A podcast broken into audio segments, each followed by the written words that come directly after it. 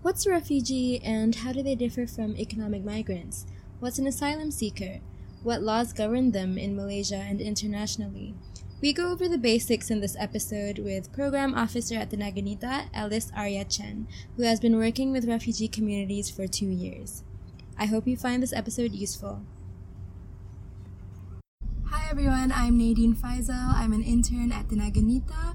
The Naganita is a human rights NGO that promotes and protects the rights of migrant workers, trafficked individuals, and refugees women and children uh, in Malaysia, and you are watching or listening to the podcast Invisible Malaysia, where we interview members of the refugee communities in this country as well as experts in the field to learn more about uh, those refugee communities and the issues that they face. So today we're gonna have like a, a, FAQ kind of episode where we go back to the basics and like really understand what a refugee is, etc. And I have the pleasure of being joined by Alice. Hi, Alice. Hello. Could we start by uh, you telling us a bit about yourself? Um, so I'm a program officer with Tenaganita, where I am working under the Refugee Action Program. Mm-hmm uh, and that's where I usually work with the Myanmar ethnic community, mm. uh, community-based organizations such as COBAM, which is the Coalition of Burma Ethnics Malaysia, as well as uh, a women's group, the Myanmar Ethnic Women Refugee Organization. Mm. But we've also started uh, embarking on a refugee-led advocacy campaign with the government as well as media and public. Mm, how long have you been working on refugee issues? Just a little bit under two years. Now. Okay, yeah. So, so my yeah. first job, but a lot of learning in the ah, process. Yeah. So two years is definitely a long mm. time, mm. which makes you a perfect person to ask. The first question: What is a refugee? So, a refugee is essentially an individual who has been forced out of their country uh, due to being a victim um, of persecution or, or really extreme discrimination in a lot of forms of violence. Usually, this goes by definition um, created by UNHCR Malaysia. So, refugees are those who are registered under UNHCR Malaysia. That's the United Nations High Commissioner of Refugees. Mm, and then, what does the UNHCR do? UNHCR depends on where it's um, currently operating. So, countries that have signed on to the convention relating to refugees have a little bit more. Um, a little more space to operate, or sometimes even less, depending on how much um, how much work does the country itself do, the host countries. Uh, so, for example, Malaysia um, does not officially recognize refugees because not signing on to the convention. Mm. So, UNHCR then functions with a bit more limited resources because of that, but also then has to fill up the gaps where the government does not assist the refugees. Mm. So, these can be first, at the first instant, would be the refugee status determination so someone who comes in the country seeking for asylum will go through under a interview process to make sure oh you fit these definitions and therefore you're a refugee. Then they are allowed to have some of the services that UNHCR have. So it could be sexual and gender-based violence response services, um, depending on a variety of things. Again, on the country, it might be assistance um, in terms of maybe some of them might have employment services. Mm. Um, otherwise, for children, they might help learning centers in countries to sustain itself, uh, trainings for young leaders or women, uh, more community leaders in general. Yeah, okay, so refugees are essentially people who are persecuting conflict and they have reached our country. And a big part of this picture is UNHCR, which officially gives them refugee status, mm-hmm. but the duties of UNHCR vary by country depending on the work that that country does. All right. Uh, so uh, besides refugees, another other like communities of I guess you could say foreigners in our country include migrant workers mm. uh, and asylum seekers is another term that we hear. Could you tell us what is an economic migrant? What, what I referred, what I meant by when I said uh, migrant worker. What is an economic migrant, and what is an asylum seeker, and what's the difference between all of these okay. communities? I think from our experience, we find that a lot of people aren't unable to distinguish the difference between an economic migrant as well as a refugee. So, an economic migrant is someone who has migrated to another country apart from their own for um, employment reasons. And that would be, for example, here in Malaysia, people coming from Bangladesh, uh, maybe from Cambodia, uh, from Indonesia, Uh, but the difference between them and a refugee is that a refugee does migrate as well, but not for the main purpose of employment, but because they are seeking a safe, uh, safe place away Mm. from the conflict. On the other hand, asylum seekers, um, usually to be a refugee, you have to go through the stage of being an asylum seeker first. So, for example, uh, I came from a different country of origin. I go into Malaysia because I have experienced violence or persecution from my government. I go into Malaysia and then I seek for asylum. I apply for that, and in Malaysia, I would do that through UNHCR. Mm. So at that moment, I am an asylum seeker. Mm. So the the grounds on which determine whether I'm a refugee or not have not been established just yet. I'm still in the process of being interviewed, and then the moment that they say yes, you fill all these criteria, then you become a refugee. Mm, I see. So asylum seekers are essentially refugees to be, or people seeking refugee Yes. status. Ah, I see, see. And why is it important for us to know these differences? Why is it important for us to be able to distinguish between the concept of a refugee and an economic migrant? For economic migrants, um, in Tenaganita, we are of an opinion where they do contribute a lot to the economy, um, and therefore there are certain laws that apply to them, like the Employment Act, um, under some immigration acts and whatnot. But then they come in to, to stimulate our economy, to bring back to their own countries and whatnot. So they serve a different purpose than refugees. Refugees are there, and I would see it more as a humanitarian issue that we need to address. They might not be here at the first instance to stimulate our economy in the same way that migrants do, not primarily to hold jobs um, that Malaysians aren't able to fill in the labor market, but because they're here because they need a safe place. So it's important because they are facing a lot of conflict, they're facing a lot of challenges and issues. Um, some of them are stateless, maybe their, their own countries um, don't recognize them as nationals there. So they're in a state of limbo most of the time, and that is where our humanitarian assistance, being able to empathize with their situation and give them um, whatever that we can in terms of resources and assistance to in in that period of transition from their country of origin to now in the transition country like Malaysia and then hopefully into resettlement or one day if their country of origin becomes safe enough for them to return um, as a, a repatriated individual. Mm, let's go on more about that. So, if a refugee has reached Malaysia, what are the options open to that refugee? Like, do they stay in Malaysia? Do they move on to a third country? Or So it's quite tricky, uh, firstly, because mm. Malaysia isn't a signatory to the 1951 Refugee mm. Convention. So essentially, our country doesn't legally recognize in these individuals as someone who has valid claims to run away. For some reason, we just don't. We, that that's a black spot. That's a blind spot in our heads, and because of that, then we see them as undocumented individuals. Mm. Um, so because when they're here, we are not seen as a resettlement country. We're not willing to take them in as citizens or even give them a PR and whatnot. So then, as a refugee, they have two options to go forward or then to go backwards. So if their countries are safe enough, then they would be repatriated back, re- repatriated back home.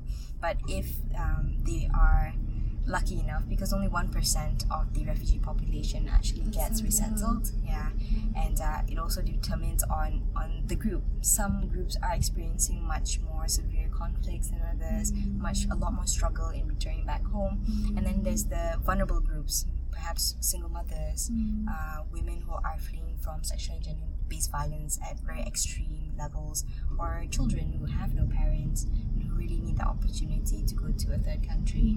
And these countries are usually like uh, America, Canada, Australia, and a few European countries. Maybe North, uh, South Korea takes a small portion of them, uh, but we're also seeing that a lot more of these countries are reducing the numbers, especially America. Um, so that creates a huge issue on how, how, how exactly are we addressing this humanitarian crisis uh, collectively as a whole globe. Mm. and what laws affect this population, the refugee population? It sounds like it definitely is a global issue, clearly, because it's international. But what laws affect them both internationally and domestically within our country? perhaps not exactly a law, but then the UN Convention relating to the status of refugees. Um, that itself is a UN convention that if a country signs onto it, then you recognize that there are people fleeing from conflict and persecution in certain countries, and then when they reach your shores, that you should consider giving them um, asylum to legally recognize them as such. Um, here in Malaysia, however, we don't it's hard to say about what laws exactly affect these refugees at the current moment because they're seen as undocumented individuals. So it's only the immigration laws that affect them to say you're undocumented, therefore you have no right. I don't like this term, we don't ever use it, but illegal. Mm. You're an illegal person within this country, so you have no claim, no right to seek employment, Mm. uh, no right to access public facilities like Mm. hospitals, uh, no right to education. But here in Malaysia, even though we haven't legally recognized them or signed the convention, there are also certain grey areas. So those with UNHCR cards, when immigration officers or police officers see that card, um, most often than not, they will see that as a legal document. Mm. But then sometimes by law, they are also allowed to arrest you because that is not a recognized document as well in Malaysia. Um, and that makes it very difficult for them to ever get legal employment. Um, and also, quite concerning is their access to education, Mm. uh, where because they don't have the valid documents, they are not on a valid visa, entry into any academic institution is close to impossible for them. Mm. So, on average, refugees spend a long time in Malaysia, I Mm. suppose, because that number for resettlement, that 1% Yep. uh, resettlement rate, that was the resettlement rate from Malaysia. No, that? no, that's okay. the whole Oh entire goodness. global refugee see, population, see, only see. one percent. And then also Malaysia sometimes does not. It's a smaller number from Malaysia. Mm. Uh, versus if you're trying to get uh, refugees from Turkey, you know, somewhere where the region is much more erratic, maybe there are certain groups that are prioritized, certain regions that are prioritized over Mm, versus Malaysia. I guess depending on how how alarming um, does this do these realities look like for you know UNHCR or the UN uh, Human Rights Council to see Mm. are these people going to be safe here um, and let's get out the people who are who have the most potential to be resettled, the most vulnerable. Um, but then you were asking about the how how long whether some of them have been staying here for, a very long time. Depends. Um, certain groups have been here for much longer than others. For example, the Rohingya, we have some who have been here for three generations, uh, many decades. Uh, the next group would be the Myanmar ethnic community. So you have on average here for 10 years. Mm. Uh, we have a lot of refugee children being born here or spending over half or two thirds of their life here in Malaysia. Then you might have some who have been here for a bit shorter of a time, maybe um, four or five years, such as Assyrians, Palestinians, Mm. and then you have new incoming ones from perhaps countries like Sri Lanka and I Pakistan. see, I see, I see. So we're beginning to get a, a picture through our conversation of the refugee community in Malaysia, and they include people from Myanmar, Rohingyans, and also people from the Middle East. Um, so can you tell us about that? Um, what does the refugee, what nationalities, I suppose, does the Malaysian refugee community comprise of? The Malaysian refugee community. Meaning the Ah, okay. refugee communities in The- in Malaysia. They're not. They're not Malaysian. Okay, okay. they're Um, in Malaysia. So, so mostly the biggest population are those from Myanmar, Mm. and this was a bit of tricky when you say like which nationality they come Oh, from. right. Because, for example, the Rohingyas are not legally seen as Yeah. Myanmar nationals, Yeah. so they come from Myanmar. Um, but then most Myanmar ethnic communities do have a Myanmar nationality as well. Um, otherwise, I believe the next groups would be, and because that's at eighty percent, Mm. so then you've got the twenty percent, which is uh, more or less equal mix of those from Afghanistan, Mm. uh, from Syria, from Palestine, Sri Lanka, uh, Pakistan, and then a, s- small, like maybe a few hundreds or 10 or 20 here and there of other groups. Mm, I see, see, see. So we have this population in our country, and not all of them are going to be resettled. In fact, very little of them are going to be settled. So they're like, uh, we have to understand that they are a semi-permanent part, I suppose, of Malaysian community. So why is it important for us to be thinking about refugees and refugee communities in Malaysia as Malaysians? Would you say? I mean, I think you, you answered part of that Yeah, with, with your question already. But the fact that they're Yeah. here for such a long time, Mm. anyway. But um, I think when we try to address this issue with Malaysians who are not very forthcoming with the idea of accepting and recognizing refugees, their argument has always been because there are Malaysians who are still marginalized, there are Malaysians living on the poverty line, and therefore our resources should not be focused on assisting these outsiders, Yeah. right? Um, but while we definitely acknowledge that, then it boils down to compassion and empathy as well. Mm. I think maybe it's hard for us sometimes as Malaysians to see the value in this because for so long we've not endured violent conflict. Mm. We've had our human rights for, for decades now. Nothing like that has been questioned at the same level that a lot of these refugees have experienced in their countries of origin. So sometimes I believe it's hard for us to connect the dots. And then again, it goes back to we can't distinguish between an economic migrant and a refugee. Mm. But when you don't recognize the plight of refugees in their home country as well as when they're here, um, you're essentially saying that uh, adults should not be given the right to support their families legally. Mm. Right? Um, we expect them to not have jobs and not rob people, not go into crime, and um, that is where we need to ask ourselves: Does that make any sense at all? Mm. That we're not willing to give them charity programs where we give them handouts, cash handouts to support themselves, but not also give them the opportunity to to find their own means of livelihood Mm. if we don't address the refugee issue, we are saying that uh, the tens of thousands of children here should not be given access to education, and that's the reality that's happening. Um, with those two big issues, you are also seeing a lot of youth and children not going to schools anyway, um, or learning centers, which already have quite a lot of challenges, and these they stop going to these learning centers and end up working, right? And then access to healthcare. We need to realize that this is also part of a bigger picture. Public health is also at risk. If you want to also look at it from a very self-centered way and think about no Malaysians first, then you also must realize that the health of refugees does affect the health of As well. How much money are we putting out when we don't allow refugees to have um, legal employment? They're they're getting they're taking jobs anyway, and they're going to be illegal jobs these are going to be unregulated employment. So we don't know how many are employed in which sector, and these employers are earning a certain amount of money and, and paying off a certain amount of money. These are unregulated things that money that's going in and out that we don't even know that we're not mm. accounting for. Mm. And then that's a loss of tax revenues if you want to be very technical as well. If you give them the right to work, you, if you give the kids the right to education, that can actually lead to conversions for our economy. Mm. They can actually start paying taxes that help contribute to making our public infrastructure better, mm. especially hospitals that they are going to anyway. Yeah. So now we're talking about refugees as a potential positive contributor to the Malaysian society, right? Um, I think that's an important thing to talk about because we encounter perceptions of refugees. As you said, people confuse them with economic migrants, and the perceptions around economic migrants are also quite problematic as well.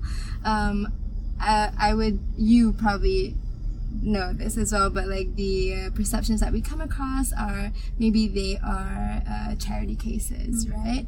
Uh, they're dirty, maybe I- images of that. Um, they are a, burden on our resources, but the points that you brought up are really important for us to counter those prejudices. But also, how about how organized they are, like the refugee communities here? Because I guess when you imagine refugees, you don't really re- imagine them as organized communities. You imagine them as people trying to get by in Malaysia doing whatever, and you imagine them as individuals and as families, I suppose. But as I have encountered with you, refugees are quite organized. Can you tell us a bit about that? Okay. So because there's such a lack of services and support from the government, and there's only so much that NGOs can also do. Um, there's and especially within NGO work, it's important that you know, as they say, don't give a man a fish, but teach him how to fish. Um, we often see refugees as charity cases, as you know, people with issues that we have to take on onto ourselves, but we don't realize that they're very resilient and very resourceful, and we've seen that with a lot of communities. So the communities that I work with, the Myanmar ethnic, um, they've organized really well over the last decade. They form community organizations that provide services uh, where gaps of assistance are. So they do things like mobile clinics into rural areas. They do youth programs because there's a huge issue about education for refugees. Um, then you have the women's group who realize there is such a limited access of justice for women who endure sexual and gender based violence. So then they are also developing a response to that that's community based, creating skill building classes and working in partnership with any other individual who's able to share those talents and skills um, or other organizations as well. Mm, I see. And I know this wasn't in our like prep, but I kind of want to explore the idea of complexity of refugee communities because one accusation I Mm. think that comes from Malaysian society sometimes when we're trying to uh, advocate for refugee communities is the fact that you know there are bad seeds within those communities too. Uh, in terms of trafficking, you will find Rohingya traffickers Mm. maybe, or in Cox's Bazar at the moment. Um, it's a very deeply patriarchal uh, community sometimes. So like I find that that is used as ammunition to why we shouldn't be prior or like we shouldn't give so much attention to providing them rights in our country. What would be your response to that, or do they still deserve our advocacy despite those complexities? Okay. Um, something that happened today that also got us thinking about even if say you're a police officer and you find a criminal who you know is is guilty of something, you don't have the right to smack the guy. You have to still treat him like a human being because regardless of wherever you came from, whatever you did, you still are given your human rights, right? And I think there are bad seeds and good seeds, everything. You know, yeah. Malaysian community is not free of our very uh, shameful individuals as well. Um, and it goes back to also the basic human rights. Um, at the end of the day, under the Universal Declaration of Human Rights, as a member state of the UN and as some as a country who has signed on to that declaration, we are obliged to to give human rights to any person as long as they're a human being, and regardless of their immigration status, regardless of their nationality. Even within our constitution, that doesn't talk about citizens per se, also talks about making sure that everyone in our country has certain access to basic human rights as well. Maybe not in, in those exact terms, but, but the things that we outline in our constitution about what, what should be given to people within this country um, also include a lot of those human rights. Mm, I see. So that's what you're prioritizing as your as for your advocacy efforts. Could you tell us like what are your what are you prioritizing for your campaign? I suppose for refugee rights. Mm-hmm. So we, along with the refugee community, getting their insights, they are, the list is endless about what the challenges is. But most pertinent uh, to, to their livelihood would be the right to work, um, the right to education, and the right to accessible and quality healthcare. Because while they do have access to healthcare institutions, um, provided they have the right documentation, um, we still see it as very unaffordable rates, and sometimes they face a lot of discrimination and moral practice, um, being used as guinea pigs, um, being given medicine or being uh, having used syringes, uh, needles in used on them. It's, it's not uncommon because of their status. You have xenophobic discrimination, just in general. I think all those three issues that we're trying to address falls under the need of just legal recognition. You can't get any of these three without just your country saying that yes, I recognize that you are here as a refugee and giving you a certain piece of paper that allows you to access all these facilities, um, all these infrastructures and social services um, as a documented individuals in, in Malaysia. Mm, I see. Okay, thank you very much. I think we can start recapping and let's just summarize, I suppose, the important points of what we have talked about so far. So, refugees are people perse- uh, fleeing persecution in their country of origin.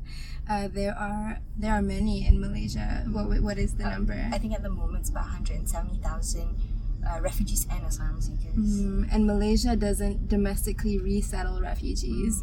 We allow the UNHCR to put them through the process of being resettled to a third country. Yet, because the rates of resettlement are very low, and that depends on international foreign policy, the other countries like how many refugees they will they're willing to take, there is still a large population of um, refugees that don't or are still waiting to be resettled in our country. And while they're living in our country, you mentioned that they don't have the right to employment, they don't have access to affordable and quality healthcare, and they don't have access to public education. So those are the priorities that uh, we as a Malaysian society should uh, should give to them because we must recognize that they are part of us, or they are a they are a community that has uh, certain difficult circumstances that we have the responsibility to help. Yeah. Is there anything else to? Just because they're human beings. Yeah. And therefore, they should be given a life of dignity and respect at the very least. Mm. Right. Yeah. Any last? Uh, any final? I think we've covered almost everything. Yeah. yeah. But but just for for Malaysians who whoever come Mm. across this podcast or this video, um, if you think about while we do prioritize um, assisting our own Malaysians who Mm. are suffering through a lot, we have to ask ourselves when is enough? Ever enough? Are we waiting for Malaysia to be completely perfect? Because having a zero percent unemployment rate, a zero percent poverty rate, Yeah. is going to be very hard. You know, not with the kind of policies we have, and it's going to take forever. So in that process, do we just ignore the people who really need our help? And as as Malaysia, a lot of Malaysians know that we do have, you know, a lot of things brewing under the surface. That at any moment we could actually experience conflict of our own. Mm. And when we become refugees, God forbid that we do, but if we do, um, how can we expect anyone else to give us any humanitarian is, um, assistance or compassion when we, absolutely nothing for those who are asking for that help right now? Mm. All right. Thank you so much, Alice. Thank you. for joining me. You've been listening to Invisible Malaysia, a podcast about refugees produced by Tenaganita. Efforts like this rely on support from people like you. Help ensure continued support for marginalized communities by donating to Tenaganita through PayPal at www.tenaganita.net or find our bank information on our Facebook page. This podcast could not have been produced without the help of Tenaganita interns and others, particularly Hawa Hussein and Sandra Lam. I am Nadine Faisal. Thank you so much for listening.